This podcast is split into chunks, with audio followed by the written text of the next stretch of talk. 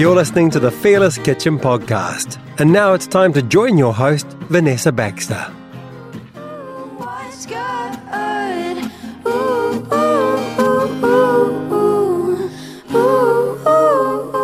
Good morning, it's Vanessa here. Thank you for coming and tuning in again to the Fearless Kitchen podcast, proudly brought to you by World Podcasts. And today's episode, I'm taking you from London across to Boston in the USA, and that is a trip that I took. I took the job from London. I received the phone call from a family in the States who said, Hey, can you come and cook over here as our private chef? But the caveat is you need to love golden retrievers because we have three and we'd love you to look after them and feed them whilst we're away. And we go away a lot. And you know what? The next moment, I was on a plane shooting over to Boston to go and live on Cape Cod. I was the day before the internet, so I needed to go to a bookshop to actually find a Lonely Planet guide to look up where on earth Cape Cod was. Of course, it didn't actually feature in the Lonely Planet guide uh, in those days, so it was all very complicated, and I ended up having to make an international phone call home to Australia to ask my parents, Do you have any idea where Cape Cod is? Because I am about to get on a plane to go to the USA and live there to work. So that is the beginning of uh, a series of episodes I'm going to share around my time in the States because it was really an extraordinary period. Uh, and the opening to all of that is this episode. So make sure you stay tuned.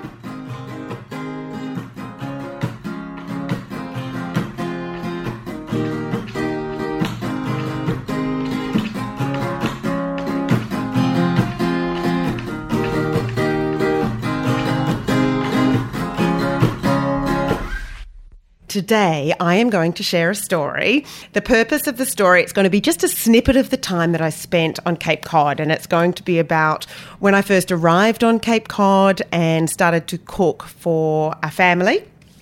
And really, it was a businessman and his wife, and it was their clients that I was there to cook for. And I had been uh, brought over to Cape Cod from London, and I was there to cook basically all day long, but the primary purpose was for wonderful dinner parties and lovely lunches as clients came over the course of the summer to stay at their home on Cape Cod. So it was sort of an entertaining of clients and of their peers at their home on the Cape, which was beautiful, by the way. And I was replacing a chef from London whose work visa, you know, had run out, so he needed to go home. I was coming in to replace him, and we had a week to overlap, which was awesome for me. I was so nervous about it. Anyway, this really lovely young chef from London picked me up from the airport in Boston, and I was super excited, of course, and nervous, and took me down to this absolutely divine home uh, in Cape Cod. And it was all just so exciting and new for me. And of course, I wanted to make an amazing impression. And I realized I was replacing this chef from London who had been cooking uh, for them for a really long time. In the car trip to the Cape, which is a couple of hours from Boston, he was talking to me about what food they liked, how they liked it to be served, uh, what was important for them, and what they, you know, would prefer that you didn't do, obviously. And he was also basically I understood from him that also, you know, they totally loved him and his food, and he had been hoping to stay in the States and cook for them for really a lot longer time. And they'd been trying to get him a green card so that he could stay on in the States, but they hadn't been successful, hence why he needed to leave, and I had come in to replace him. So, all of this is fantastic, but it's also quite daunting to know that you're replacing someone that the people absolutely love and were wishing wasn't leaving them. So, uh, you know, you can imagine there's a fair amount of fear factor for me uh, in the knowledge that they didn't really want him to go at all. And I was kind of like this sad replacement for him. Uh, so, yeah, I was really, really nervous. Anyway, the first evening uh, when we got there, he had already prepped for that night's dinner and needed to create you know, dinner in time to get it on the table. I was probably a bit jet lagged, but I remember going upstairs, finding my room, getting myself sorted, and going down to help him out. And oh, I remember that night just being kind of overwhelmed with the way he had cooked everything up, got it on the table, seemed so familiar with everything, was familiar with them, and really relaxed. And I just felt totally nervous and uh, out of place, really, and a little bit like a fish out of water. Anyway, it kind of went like that for a few nights, and then they suggested to him that I cook and he could have the night off. And because I'd been watching him cooking uh, and doing everything his way, and they seemed so happy with it, that evening I did not cook the way I loved to cook. I did not cook things that I was familiar with. I tried to replicate his style and his way because I thought that would be preferable for them and that that would create a great impression for me. And of course, you know where this story is going to lead in trying to copy somebody else, in trying to copy their style, in fact, in trying to be somebody else and something that I was not, went completely wrong. I wasn't happy with the meal that I served up. They sent it back virtually uneaten, and I felt sick. I felt absolutely sick. Thankfully, the chef was really nice, and we'd organised to meet up for a drink later that evening. And I said to him, Oh my God, it was just a complete failure, and my food wasn't great, and they didn't like it. And he said, Look, I think you're a bit hard on yourself, and it's going to be fine. But of course, the feedback to him was that it was a disaster and they were really disappointed and how were they going to cope without him. And he kind of came back to me and said, you know, look, it wasn't a great meal. They weren't that, that happy and um, maybe you just need to relax a bit and not stress so much. But of course, I was upstairs in my bedroom uh, the next couple of days, you know, crying because I'd had these bad feedback and I thought this isn't going to work and I felt absolutely miserable. Anyway, the day came that he took off and, and left the country, and it was time for me to kind of settle in and take control of the situation. So I had a big staircase to, sli- to, to climb. Not to slime, but to climb. I had a big staircase that I felt I needed to crawl my way back up to the top of um, to win uh, these guys over. So the guy that I was working for, he was he was pretty chilled. I think he realised that I was incredibly stressed and nervous, and he was, you know, really patient and pleasant and nice. Um, but the wife was not feeling the same way. And I could tell she was not happy about me being in the kitchen. And she did not like my food and she didn't think I was going to make the cut. And I think she was thinking, at what point are we going to send this girl packing on a plane back to London? Uh, and so there were many nights where I kind of served up my food and she critiqued it and made me feel very, very small. And I thought, this is diabolical. This was meant to be a really fun job.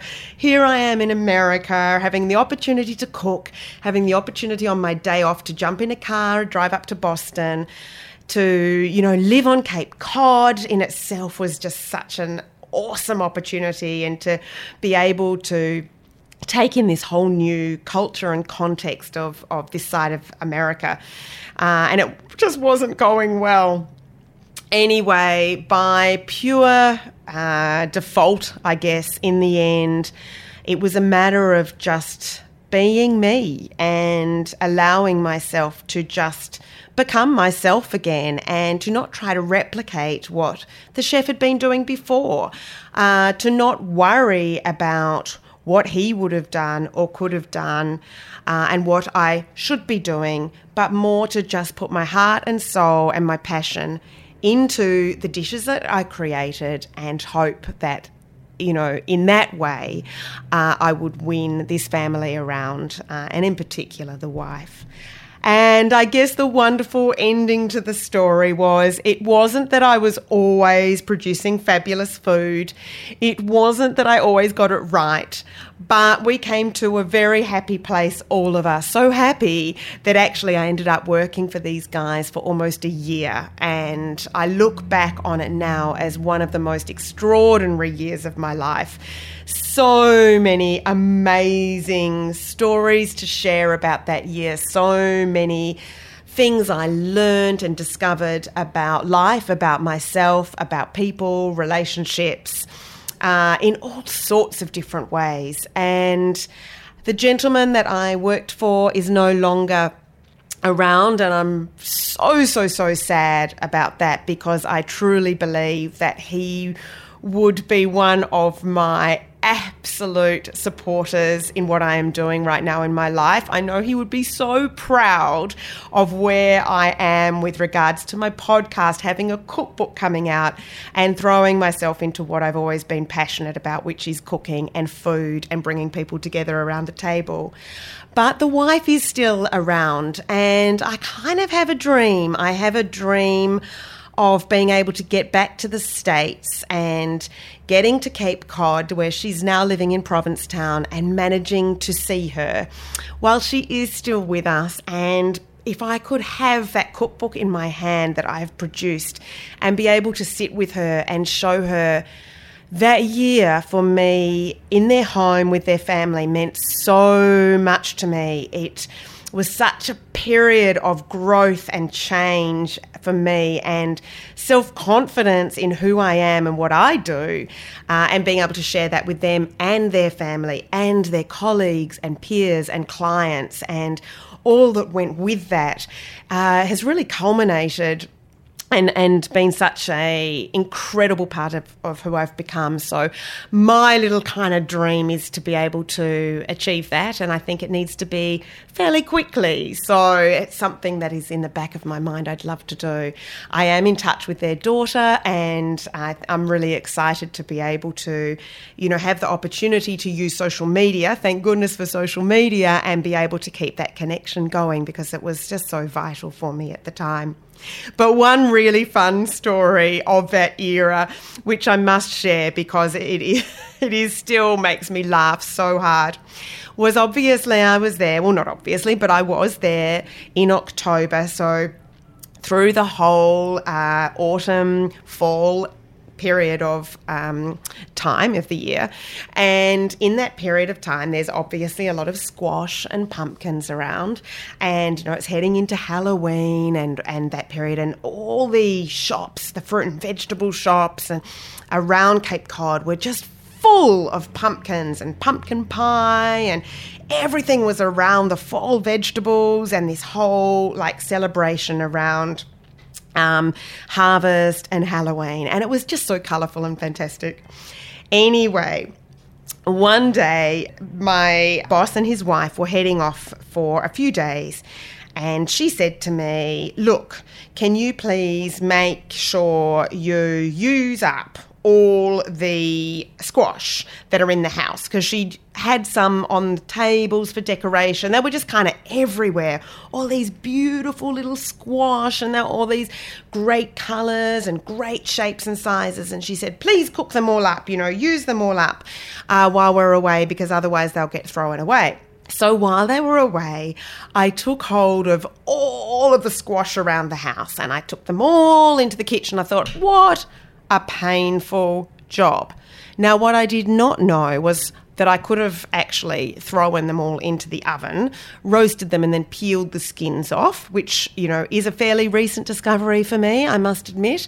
So I'm quite sad on reflection that I didn't at least know that. So I stood there for what must have been hours. In fact, I remember just being under my breath about it uh, and peeling with a sharp knife all these ridiculous little squash which looked great on the table but were not fun to peel and chop and remove the seeds of. Anyway, I got there in the end and I thought I'll make this gorgeous big pumpkin soup, big comfort food, and we'll freeze a whole heap off and then it's there for not when clients and stuff come, but when family come and they're just having like a TV dinner or whatever. So, you know, I popped it all onto the stove and I made my own stock and I added the stock to the pumpkins and the squash and cooked, cooked, cooked, cooked away. And then one of my girlfriends decided to come over in the afternoon and we had a glass of wine. And I said, Well, the good thing is, you know, we have literally litres of pumpkin soup here. So we'll make some garlic bread and we'll have this beautiful pumpkin soup for dinner with the garlic bread. So I pureed up the soup and I went to have a taste, check the seasoning, and I was reeled back from tasting the soup because I swear it was pure poison. It was so bitter. It was insane. It was like, oh my goodness, that is so bitter and foul. I need to spit it out. This is completely inedible. So I said to my girlfriend, Kelly, Kelly, come and try this soup. What on earth is going on with this soup? And she tried it. She said, Oh my God, it's completely inedible. It's like poison or something. So I know. She said, What on earth have you put in there? And I just started to describe the process of what I had done. And she was crying with laughter. She literally had tears pouring down her cheeks, crying with laughter. And she said, Vanessa, you cannot cook those little, what you're calling squash. You can't cook those. Those are gourds and they're only for decoration. I said, but that's what they said to do as they left the house. That's what they said to do. They said to collect all, everything from around the house and to cook it. And she was explaining to me, no, you cannot cook gourds. They are purely and simply for decoration. So the entire soup, I swear the entire soup had to go down the sink. It was a complete tragedy, a complete waste of my day, and I was furious. I was so livid because I was sure I'd been set up, you know, to kind of waste this whole day to make this poisonous soup. Anyway, I was also incredibly close with the girl who ran the fruit and veg shop in the area that I was living on the Cape. And the next day I got in the car to go to the fruit and veg shop to buy real pumpkin and butternut squash so I could make some pumpkin soup because I knew it would be on demand when I got back, that it would be expected that I'd made the soup. And I told the owner of the fruit and veg shop, and she also was on the floor laughing, crying, thought it was one of the funniest stories she had ever heard as the owner of a fruit and vegetable shop, and could not believe. She's like, How could you not know that these are for decoration only? I said, Because I come from Australia and we don't have all these crazy gourds and decorative squash all over the place that you can't cook with. So I learnt uh, my lesson a very, very hard way, and I had to swallow my pride when they came home and just give them some beautiful pumpkin soup and not comment on the fact that I had wasted a day cooking the poisonous gourds into a soup and thrown it away because I thought it's not going to do me any good to highlight the fact that I actually blamed them, uh, that I just needed to take it on the chin, call it one of those funny lessons that you learn in life, uh, and I will never forget it and I will never cook with a gourd again. So, this is sort of one of those episodes where I've just let one little story uh, slip into uh, the, the episode here from my time on the Cape because there are so many. And as I'm talking to you now, I'm starting to remember so many crazy moments of my life on Cape Cod and then my subsequent time with the same family when we all got on a plane and flew to Klosters in Switzerland. And I continued to be their private chef there. Really, what a journey! What an amazing experience. What a true adventure it was. And what my biggest learning of all was what I was saying at the beginning of this episode. You need to be true to you. So, no matter who you are, what you're trying to do, whether you're trying to run a business, whether you're doing something voluntarily, whether you're just you at home being a super wife and mum, whether you're a guy who is creating a business uh, in a corporate role and you're just trying to get through your days, remember the most important thing is to be you, be true to you, be authentic, be who you are because that's what will shine through. That is what will bring success and happiness at the end of the day. Trying to be someone that you are not, trying to replicate the person you think is successful, that you need to emulate to achieve success, is not going to work.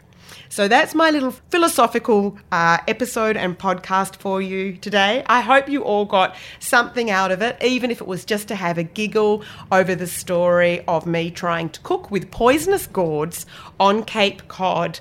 A good, oh, where am I at? Oh, 20 odd years ago. Hey, thanks again for listening, guys. It is so awesome to know that you guys are on board and sharing this journey with me.